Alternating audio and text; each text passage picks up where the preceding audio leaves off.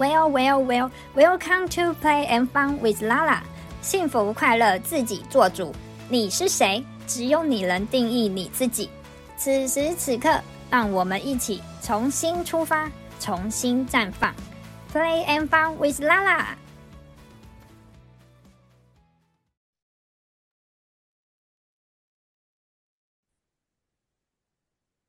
各位朋友，大家好。今天我觉得。呃，很多时候我们都要面对一个现实了哈。因为虽然说现在这个社会还是很多时候我们都在讨论说年轻人未来要怎么做，可事实上，台湾的社会慢慢的进入超高龄社会的时候，退休这件事情就已经不是一个好像有只是某些人会去谈到的话题。那在我们的生活当中，其实你身边碰到很多人已经开始面临准备退休，或者是当然讲的比较不客气一点，就是。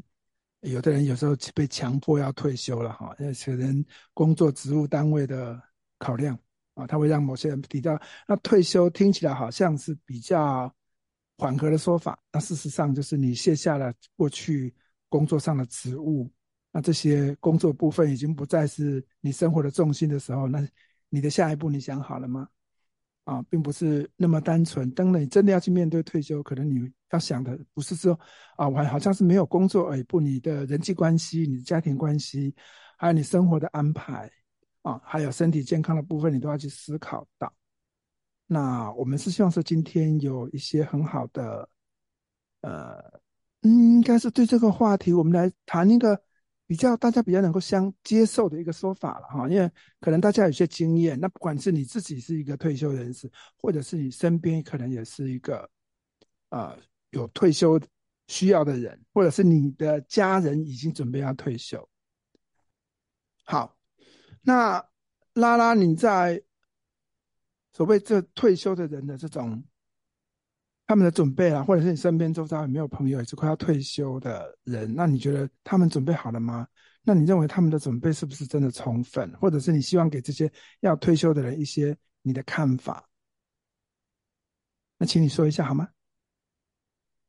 好哦，好，大家好哦，因为我好呃，我其实一直觉得退休离我是一件很遥远的事情，就是可能但是六七十岁或者是五六十岁在烦恼的事情。然后我第一次知道说，哇，原来可以这样子退休是几年前吧。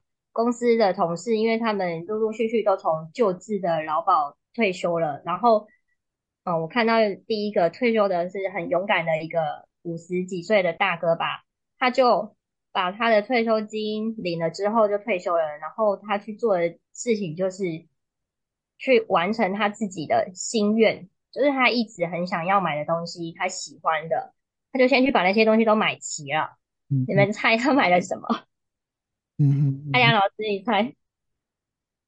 就是他是车子吗？摩托大摩托重型机车那类吗？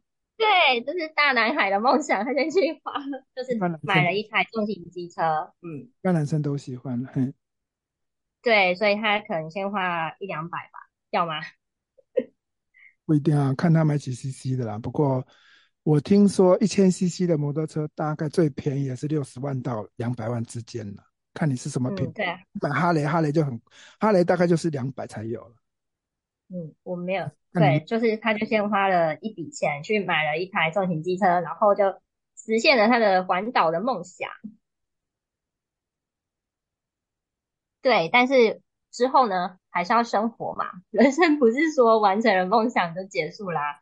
嗯，对对对，对啊，然后。后面有在听说他的一些之后的生活，哎，好像又回去工作了，哦、对，又找了一份工作，对对对，嗯，短暂的退休的感觉，只休个假而已嘛，嗯嗯，对，可能对于退休的规划这一部分还还要再有规划一点，所以你现在才能够真的退休，那不算真的退休吧？真的退休就是，嗯，但他是真的从公司退休了，对。对，但是可能前一个公司退休嘛，后然后后面再找一个工作继续做就对了。嗯，可能经济的状况还是不允许他真的躺平吧。嗯，没错啊，这也是一个现实啦。因为基本上，呃，生活还是得过啊。万一家里没有那么充裕的财力去啊，支持他退休。那毕竟除了公务人员有月退俸之外，一般民间机构，你的退休金就要维持到，不要说太多了，维持到八十岁以上，这样都有一些现实的困难呐。那那另外找工作也是还好还不错的一个选择了。那那虽然你年纪还轻哈，但是对退休这件事情，如果今天问你说，好，今天如果从八十岁退回来，你你要八十岁之前都要。自力更生，假设了哈，假设就是这个情况啊，你你会有什么看法呢？或者你周遭的朋友里面有没有讨论过这个问题？说如果真的这个工作要做到大概六十五岁，人家就希望你不要再做了。那接下来你会想说你的第二个生涯，你有想过打算要做什么吗？呃，有，因为其实我一直都觉得我们要有危机意识，不可以就是活在自己的舒适圈嘛。毕竟温水煮青蛙，嗯、所以就是。我一直在发展自己的斜杠啊，像现在就是来去做自己的 podcast 啊，或者是自己经营自己的部落格，这些都是我一直想要去找到自己热爱的事情，是真的可以让我做一辈子的事情。对，然后不论说它是不是真的给我带来变现，而是说找到自己热爱的事情，是每一个人每一辈子就是一辈子一定的一定要去寻找的。嗯，在退休之后也有一个重心。也对啦，很好，你难得啊，年纪轻轻的能够想到这么多事情。其实年轻的时候有危机意识是很好的啦，因为一般来说就怕你说每天只是上班下班，然后手机拿上班，手机拿下班，睡觉前拿拿睡觉前还是手机，然后吃饭还是手机。我不晓得，呃，那不是说拿着手机吧，因为手机当然也是一个必须的，只是说，呃，一直看手机，可能有的时候会遗忘说哦。未来还是有很多事情要做了哈。那除了这些之外，那你身边还有人有退休的人士会给你什么建议啊？你听过人家给你过你什么建议吗？我其实就是最近听到的大部分都是存股吧，因为我一个同事，他也是在更近的时间，大概三年前退休的，然后大家都是说他的存股就是他。他这几年的工，几十年的工作的存下来的股票，已经是够他够活到退休的，嗯嗯，所以他就退休去了，嗯。对你有这个做法吗？存股，你会有做？嗯，就是那时候其实我还对于股票并没有很，就是没有去接触啊。然后是因为他的事情，然后让我在想，哇，原来就是哎，股票可以让一个人可以就是安心退休啊。嗯，对，然后之后我再真的去接触股票，去了解说我们需要多少钱去才能够去安心的退休。嗯哼，那要怎么做？怎么存？对，或者是你应该要有怎么样的一个投资计划，才真的开始去研究的。因为存股，它事实上它的概念就是你找到一只很绩优的，然后它可能。涨跟跌都不会大起大落，然后它的成长是持续的，啊，像中钢啦、中船、中华电信啊，类似这一种，那这种股票就是它每年有配股也有配息，啊，当你投资的金额够大的时候，它配股配息的那个程度会比你在定存上面好非常多。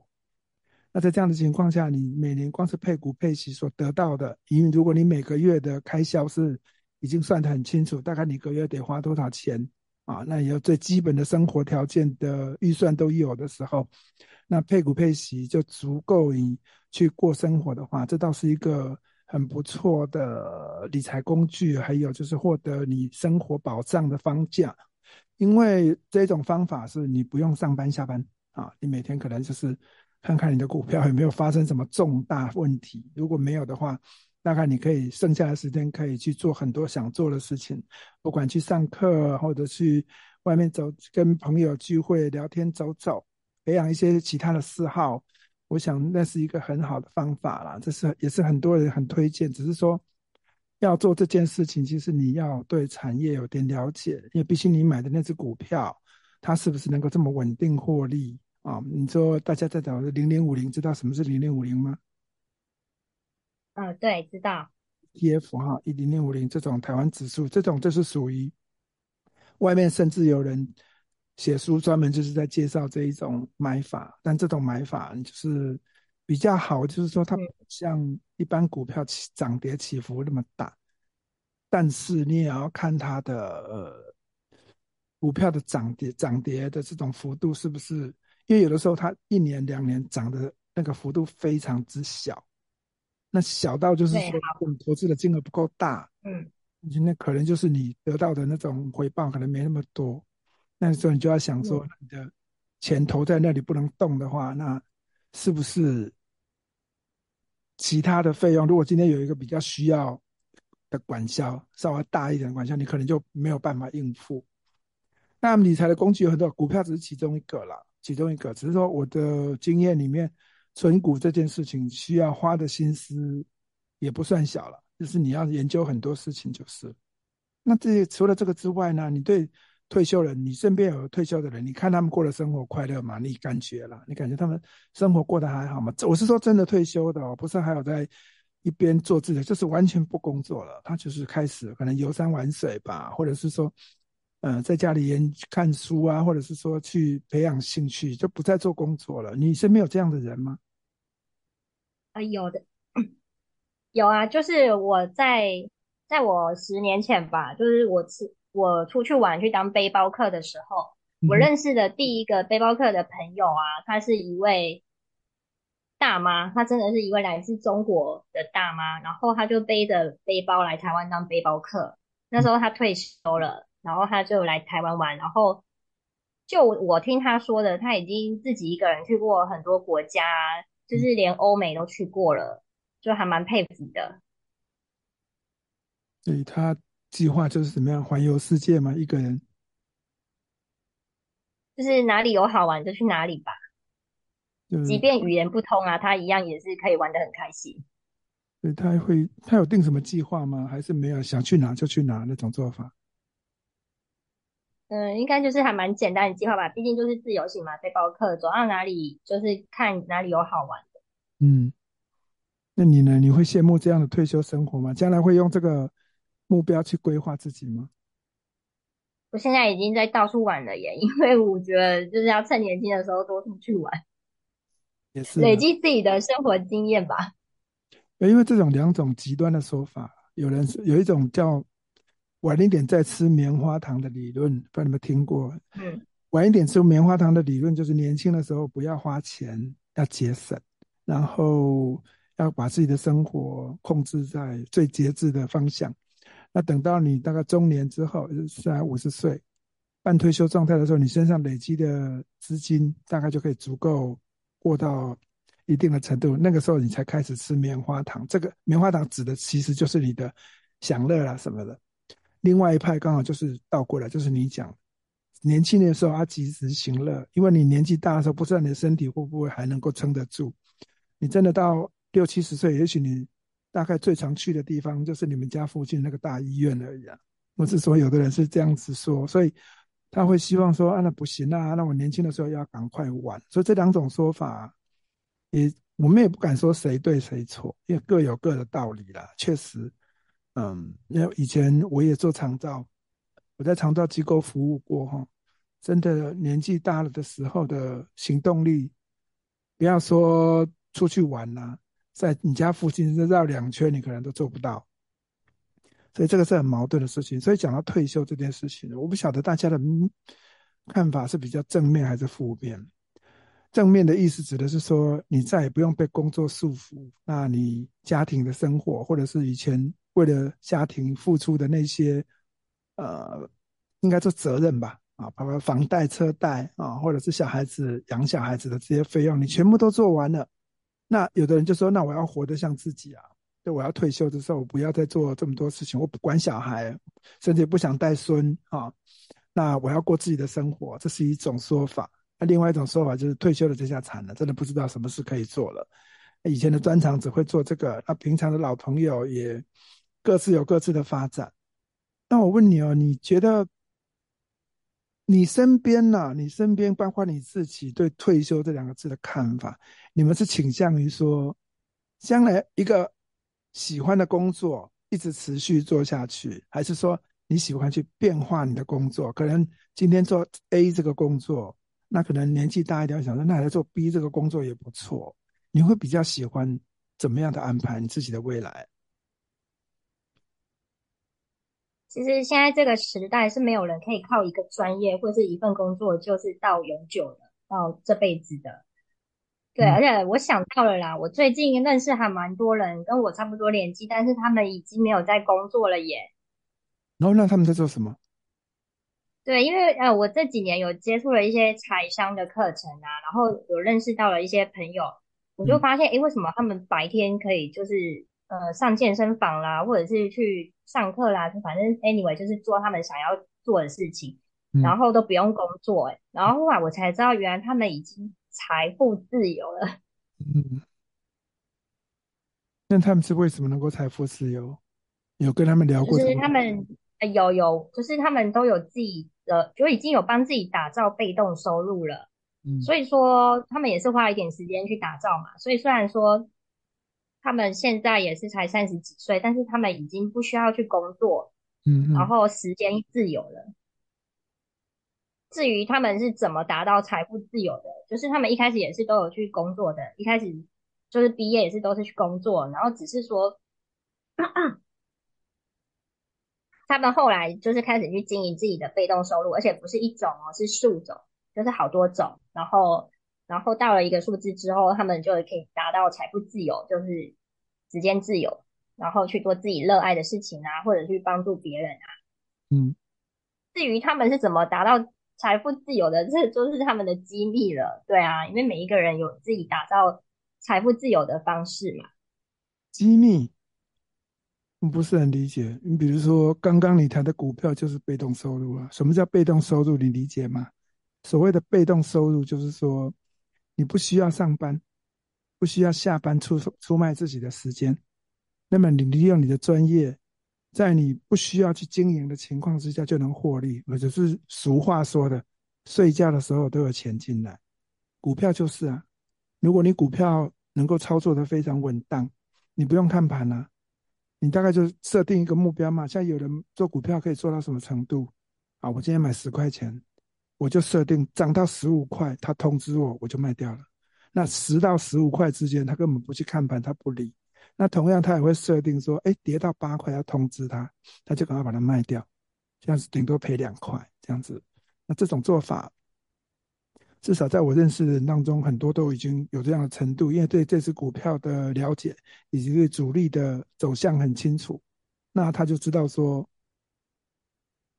哎，差不多涨到哪里就可以卖了，因为他们都会设定一个目标，不会像一般散户一样，哎呀，涨了还会再涨，跌了。不会再跌这种想法，买了就舍不得卖，这种的这种人当然不太适合去买股票。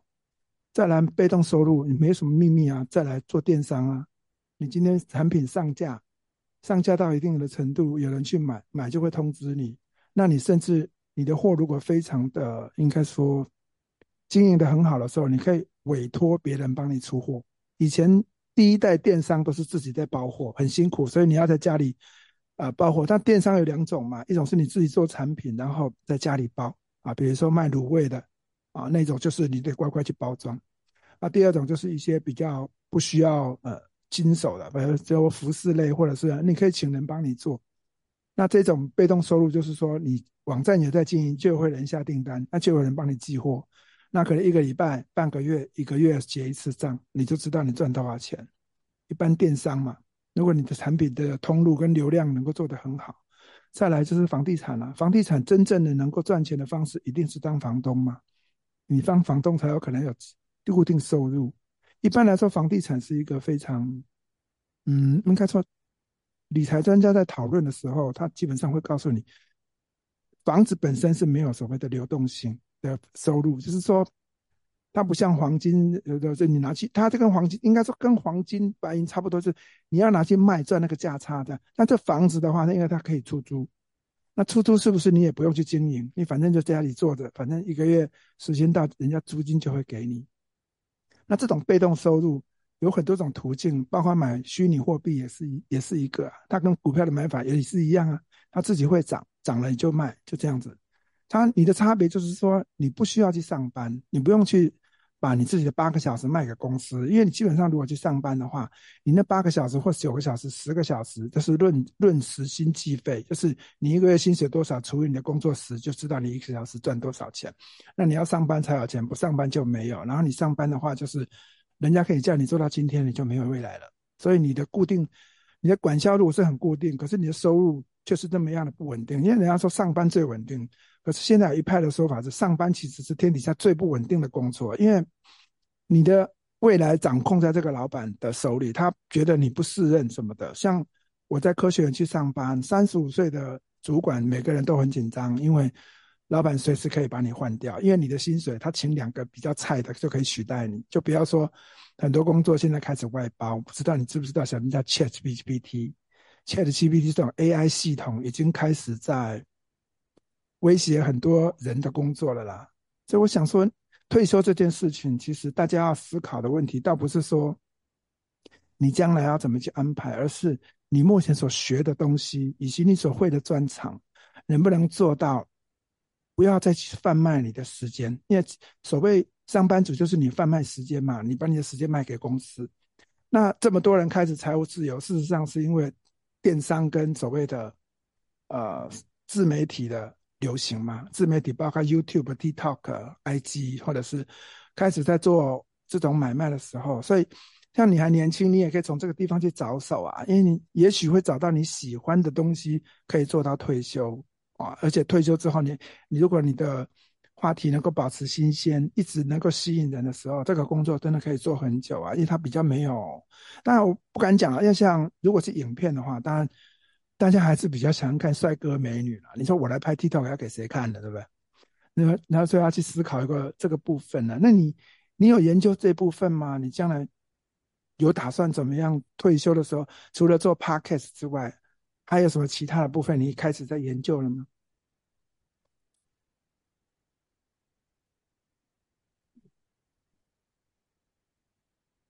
愣在那里就是不知道，没应该还没有，对不对？不要紧哈，不要紧张。我还在想呢。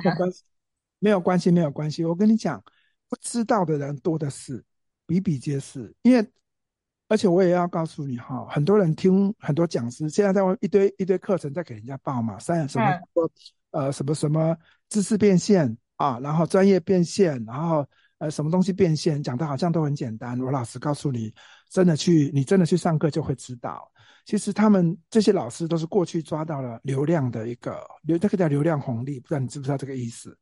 他们抓到流量红利的这个阶段，也就是那时候没什么竞争啊，他们做可能随便做做一个 YouTube 就很好几万人看，然后呢就可以开始卖广告，在风口上，对对，就可以开始卖广告了。现在的时机，TikTok 也好，YouTube 也好，你怎么你拍的再怎么好，大概几百个人看吧，顶多啊，除非你有非常特殊的话题。啊，厉害像这种呃，厉害的像这些阿迪英文什么的，其实他们的流量都开始在往下降了。因为事实上，要做 TikTok 或者是做 YouTube 这种，就是你跟时代的脉动要非常的紧密结合。现在流行什么，你就要做什么。那你要非常呃，应该是敏感了，应该是是敏感。那这个其实说起来很简单了，其实我承认啊，也并不是那么容易哈，因为我我自己本身也。我刚刚念的那些，我自己都有做，所以我知道说，那个其实做起来的压力，你真的会觉得比上班还小吗？你觉得我像我们现在两个人录音的时间，不是在晚上，我们白天，那我们跟上班族不一样，白天我们还可以做我们喜欢做的事情，你真的觉得这个压力比较小吗？其实你要想的事情更多，因为你上班只要公司交代这件事情，你把它做完就好了，啊，时间五号到，那薪水就会自动到你的户口。可是，如果像你做自媒体或做做我们这种，那你就要想说，今天可能会赚，那明天也可能会赔啊。啊，你时间上是自由的，可是事实上，你看到那么多人白天去上健身房，好像很自由。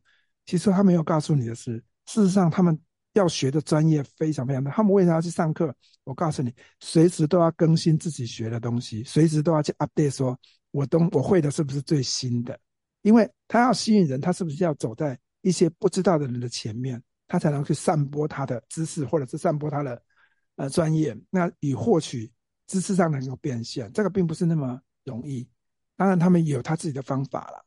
所以，但是你要说这个是秘密嘛？说实在的也没什么，因为全世界的趋势跟着，只不过就是刚刚的，现在最红的就是 AI 嘛，就是我刚刚跟你讲 ChatGPT 这件事情。那其实它不过就是人工智慧啊，你问一个问题，他会回答你。以前你可能要找专业的讲师啊，专业的老师问，现在不用，上去问他，他就会回答你，而且回答的还有模有样。那就有一堆人开始焦虑了，哇，挫赛了。那以后还有人要上课吗？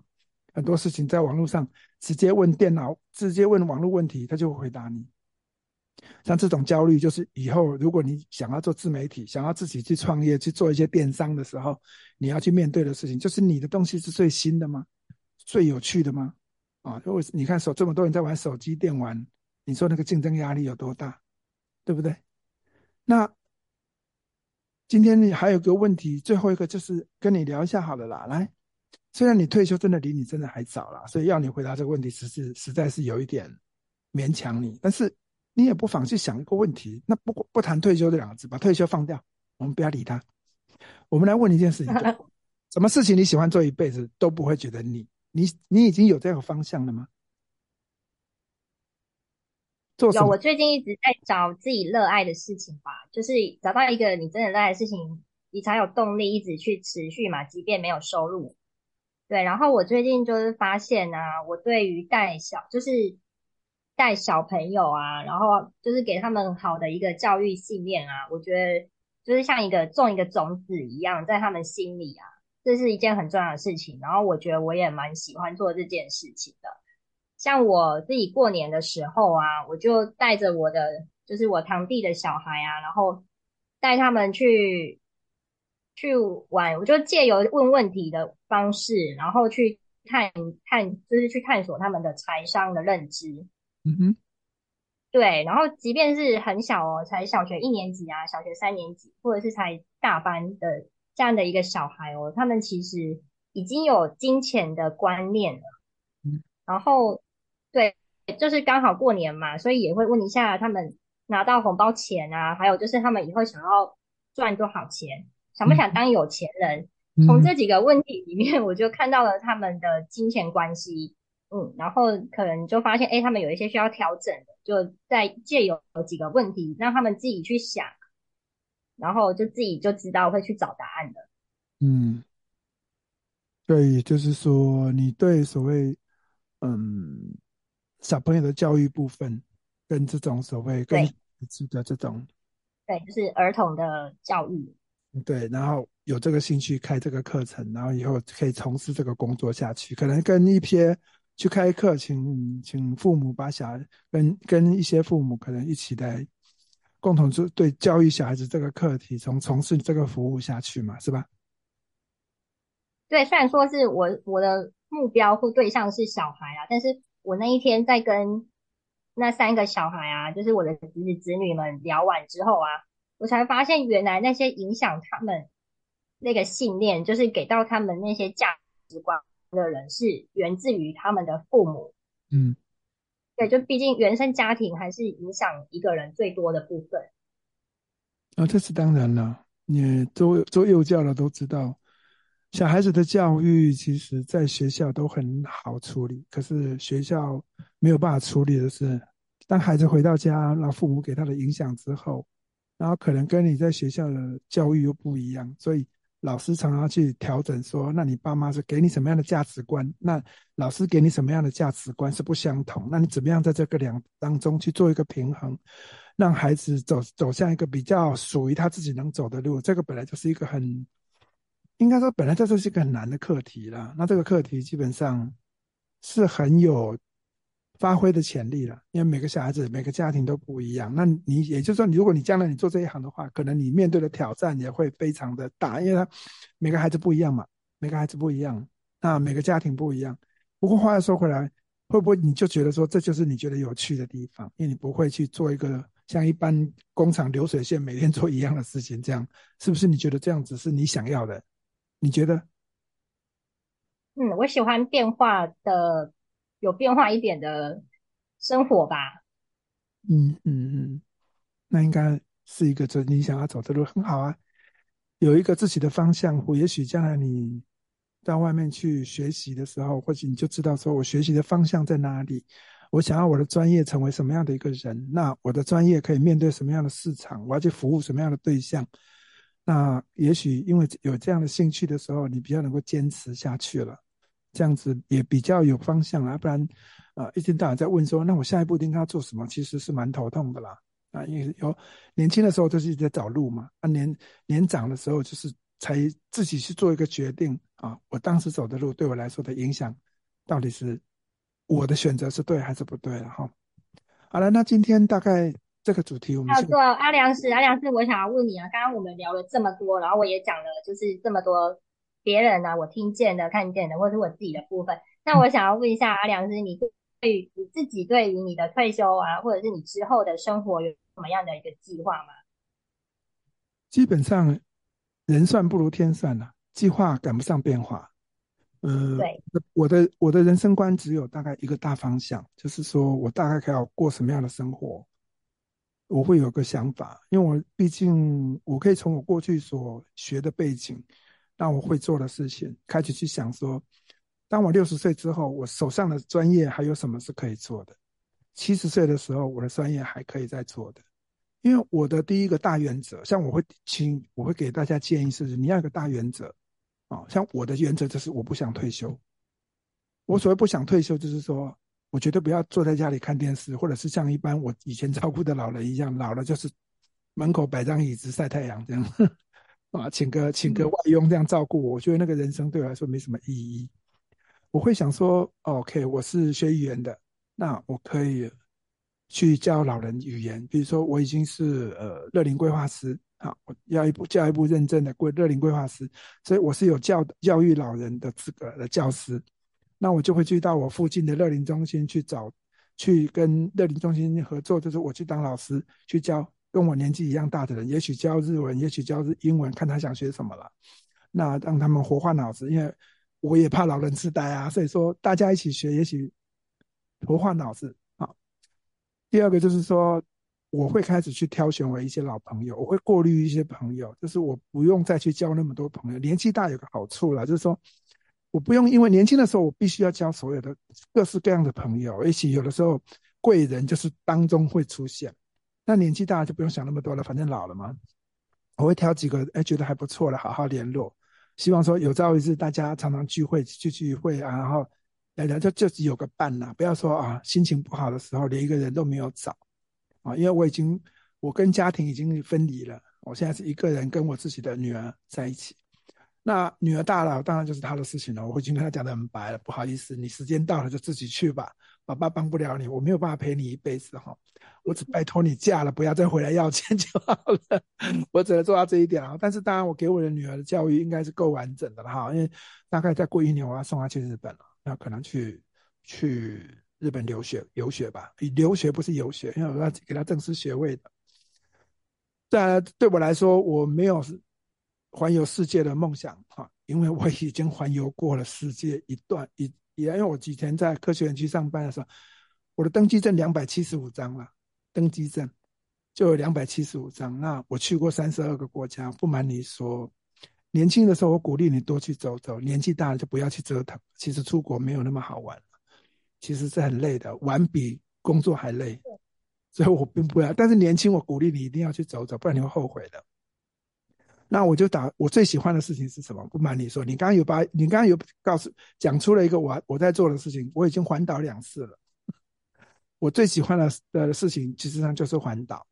我对我退休生活最大的期望就这么简单，没有我没有别的事情，就是今天天气好好哦，我摩托车就骑出去了就可以了。我的人生可以做到到两次都是骑摩托车环岛嘛。哎，都是骑摩托车，而且摩托车很好啊，摩托车比较好。我我开我开车环岛环不下去，因为很多地方找不到停车位，火一肚子火这样子。嗯，那摩托车就不一样啦。今天这里好漂亮哦，停，马上停，马上下去。今天这个摊子好好吃的样子，我马上停，马上吃。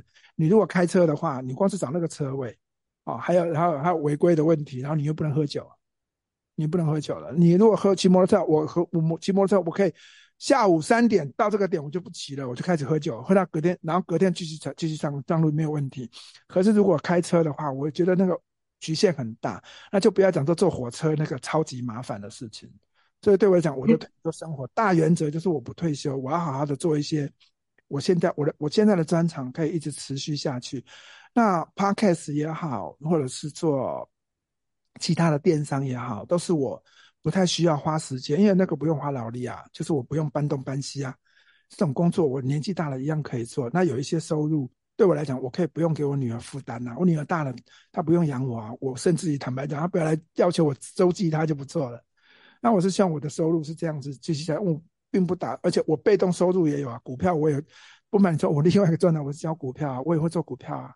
就我股票，我现在手手身上这些股票，老实说，我真的不太需要出去外面上班。虽然还是有很多人很多朋友希望我去做社工，因为我本身有社工师身份，我可以去做社工。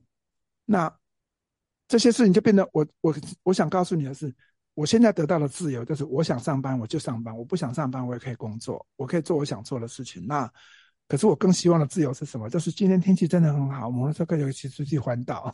对我来说，这种人生是最美好的。我必须要有什么压力去思维，然后我有一群陪着我的朋友，然后我的女儿很健康快乐，然后我的希望，那更重要，我现在在想办法保持好健康，就是不要不要身体不好，这样就好了。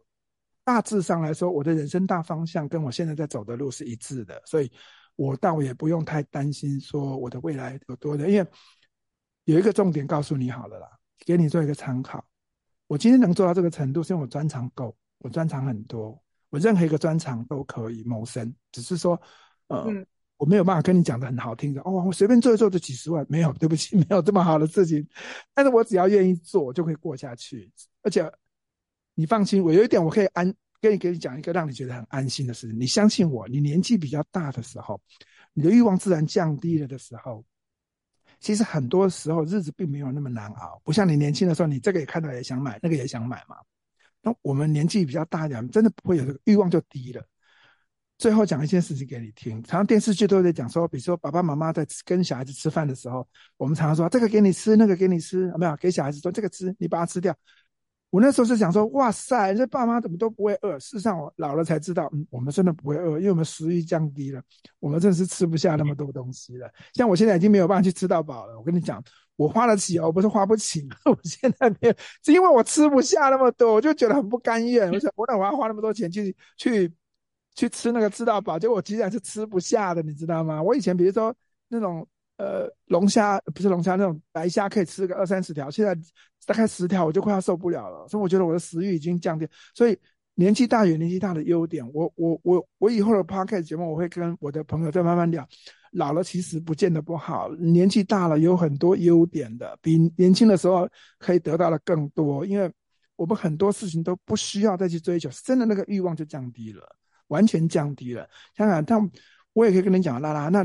你觉得我这个时候还需要去把妹夜游吗？我没有这个问题了，我已经没有这个问题了。我有很多条件可以自己去调整，所以我会觉得说，我自己的人生大概过的是这个样子。那我鼓励大家，就是年轻的时候多培养一些你喜欢的专长，就像你刚刚讲的很好啊，你对小孩子的教育很有兴趣，那你往这条路走。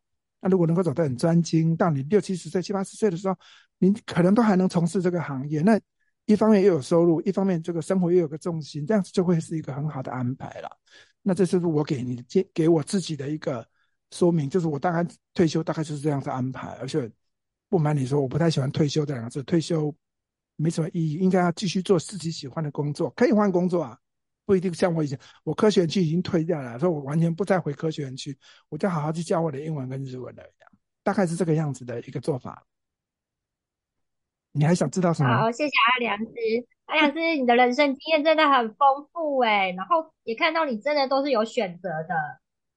那我很早就在挑我想要做什么，因为科学园区的一个工作压力很大。我大概早上八点半上班，嗯、晚上十一点下班，这样子的日子过了十二年到十三年。所以我的放假日都在想办法说，我如果有一天 这个工作不要干了，我要做什么？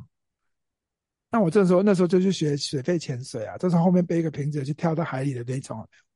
本来想去当那个教练，后来发现，在台湾当这个教练会饿死，因为做这个活动的人口太少了，你知道没有客人。想说那怎么办呢？想说去那那时候我我只是认就想说那下一步要做什么？就想说好吧，那就学学学英，把英文学好好了。啊，那 TOEIC 慢慢考，慢慢考，考最高八百一吧。我还没有很多啊，但八百一够了，出去当英文老师还 OK。然后快要临近退到就是科学园区的工作，人家已经开始在逼我们退下来的时候，我就在想，好，那再一步呢？我想说啊，跟日本人、日本客户工作的机会很多，那干脆去学这个日文好了。就退下来就去就去报另外一个学位，去外文系念日文这样。慢慢慢慢就培养了。那在就是说我我鼓励你们多走出去跟人家聊，听听人家的意见，我才知道说，哎，股票其实没有那么难懂。我就开始做股票，因为本来在科学园区我就已经会做股票了，只是说。我没有存股的观念，存股也是后面才知道的。但是我没有做存股了，因为我老师告诉你，存股的成功率其实没有你想的那么高了。就是它可能牛皮股三五年才涨个一趴，你活得，你你能过下去吗？对不对？那这个很难讲了。所以我的我会建议说，你像你年轻这个时候，多去尝试，多跟人家聊天，你只要。跨出去多跟人家聊聊，或许看看别人，你会比较知道自己该做什么嘛。一个人去乱摸乱撞，其实都是浪费很多的时间跟金钱嘛。这是我的建议啦，嗯、你们不妨听听看。还有什么想知道的吗？一定要听啊！真的太丰富了，今天知道了好多事情哦。谢谢阿良师的分享。应该的，应该年纪大的人就是。不要嫌我们啰嗦的话，其实我们是愿意告诉你一些事情的。不过我也会尽量克制自己说，说老会要，不要啰嗦啊。年纪大了，我也会劝我的学生，我的学生大概都是五六十岁到七八十岁，我也会跟他讲说，孩子有孩子要面对的，不要去啰嗦，具体去提醒他。那人生就是这样啦，他开心就好，真的。你要做到的是，不要让他想到你就烦，这样就好了。成为一个老人家，就算是你自己要过得很好，你放心了，你的孩子就会比较好一点。